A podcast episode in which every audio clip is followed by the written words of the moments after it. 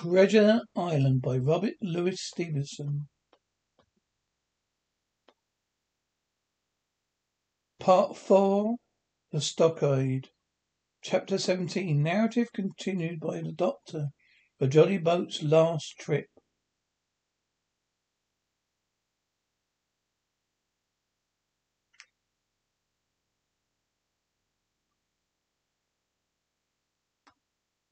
This fifth trip was quite different from any of the others. In the first place, the little gallipot of boat that we were in was gravely overloaded. Five grown men, three of them, Trelawney, Redruth, and the captain, was six feet high, already more than she was meant to carry. Add to that powder, pork, and bread bags. Gunwale was limping astern. Several times we shipped a little water my breeches and tails of my coat were all soaking wet We had gone a hundred yards. The captain made us trim the boat. We got her to lie a little more evenly. All the same, we were afraid to breathe. In second place, the ebb was now making a strong rippling current running westward through the basin, and then southward and seaward down the strait by which we had entered in the morning. Even the ripples were a danger our, to our overloaded craft. The worst of it was that we were swept out of our true course and away from our proper landing place. The point, we let the current have its way. We should have come ashore beside the gigs, where the pirates might appear at any moment. I cannot keep her head for the stockade, sir, said I to the captain. The steering Wayne Redruth, two fresh men were at the oars. The tide keeps washing her down. Could you pull a little stronger? Not without swamping the boat, said he. You must bear up, sir. If you please bear up until we see you gaining? I tried and found my experiments with the that, that the tide kept sweeping us westward. I laid her head due east or just about eight right angles to the way we ought to go. Never get ashore at this rate, said I. If uh, it if it's the only course that we can lie, sir, we must even lie it. Said the captain. We must keep upstream. You see, sir, he went on. If once we drop to leeward of the landing place, it's hard to say where we should get ashore. Besides, the chance of being boarded by the gigs, whereas away we go to the current must slacken, and then we can dodge back along the shore. The current's less ready, sir. The men Gray. We're sitting in the ball streets. You can ease her off a bit. Thank you, my man, said I, quite as if nothing had happened. We all quietly made up our minds to treat him like one of ourselves. Suddenly the captain spoke up again. I thought his voice was a little changed. A gun, he said. He. I thought of that, said I. Made sure he's thinking of bombardment of the forest. Fault. They should never get the gun ashore. If they did, they would never haul it through the woods.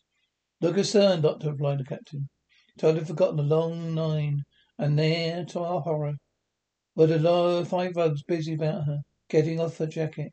They trailed a stout tarpaulin cover under where she sailed. Not only that, but it flashed in my mind the same moment a round shot the powder of the gun.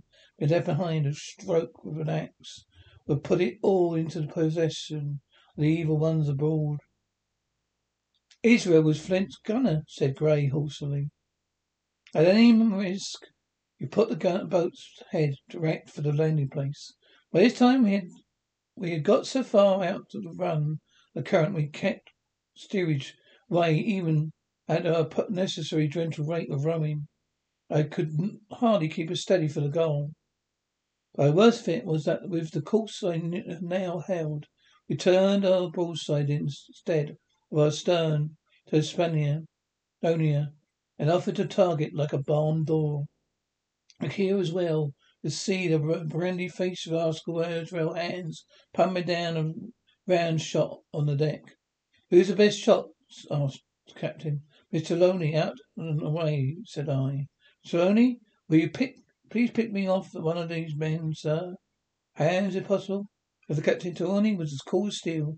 Get the priming of his gun. Now, cried the, cried the captain. Even the gun, sir. We swap the boat. All hands stand by to trim her when he aims. The squire raised his gun. Very ceased, he leaned over to the other side to keep the balance. All was so nicely contrived. We did not, the, the ship did not drop, drop, drop. The ship uh, did not a ship drop. They had their they had the gun by this time. Slewed around upon the swivel. Rivel, the hands was at the muzzle, where Rammer was in concurrence the most exposed. However, we had no luck, for just as twenty-five down he stooped, the ball whistled over him. He was one of the other four who fell. Cry he gave was echoed not only by his companions aboard, but that by a great number of voices off on the shore. Looking in the direction, I saw the other pirates trooping out from among the trees, stumbling into their places in the boats. Here come the ghosts, sir. I, I said I. Give way then, cried the captain. We mustn't mind, we mustn't mind if we swamp her now. We can't get ashore, all's up. Only one of the gigs is being manned, sir. I added the crew. The others most likely going round by shore to cut it us off. They have a hot run, sir, returned the captain. Jack ashore, you know it? It's not, it's not, it's not them I mind. It's a round shot, cap, cap, carpet balls, my blade maimed. Couldn't miss. Tell her, squire, when you see the match, and we'll hold the water. In the meantime, we've been making headway at a good pace for, the, boat, for a boat so overloaded. We shipped but little water in the process. We were now closed in. Thirty or forty strokes and we should reach her. The ebb had already disclosed a narrow belt of sand below the clustering trees. The gig was no longer to be feared. A little point had already concealed it from our eyes. The ebb tide, which was so cruelly delayed us, was now making reparation and delaying our assailants. The one source of danger was the gun. If I did this, said the captain, I'd stop and pick off another man. We're playing they meant nothing. Should delay their shot. They never so much as looked their fallen comrade. Though he's not dead. I could see him trying to call away. Ready? cried the squire. Hold, cried the captain, quick as an echo. He Redruth backed, great heave and sent her stern, boldly under water. Boldly under water. The report fell same instant of time. This is the first that Jim heard the sound of Squire's shot, not reaching, not having reached him. But the ball passed. Not one, not one of us precisely knew. The fancy must have been over our heads and the wind of it may have contributed to our disaster. At any rate, the boat sank by the stern, quite gently, in three feet of water, leaving the captain and myself facing each other on our feet. The other looked free, took complete headers, and come up are again drenched and bubbling. So far there was no great harm. No lives were lost. We, we could wade ashore in safety. But there were all our stories at bottom. To make things worse, only two guns out of five remained at state for service. Mine had snapped from my knees, held over my head by a sorter's instinct. The captain had carried his over his shoulder by a burden bandolier, like a wise man, lock uh, uttermost. My further three had gone down with the boat. To add to our concern, we heard voices already drawing near, near us in the woods along shore. We had not only the danger of being cut off the stockade in our half crippled state, the fear before us whether, if Hunter and Joyce were attacked by half a dozen, they would have the sense to conduct to stand firm. Hunter was steady. We knew Joyce was a double case, a peasant, polite man with a valet to brush one's clothes, but not entirely fitted for man of war. With all this in our minds, we waded shore as fast as we could. Do you mind us the poor jolly boat, a good half of all our powder and provisions.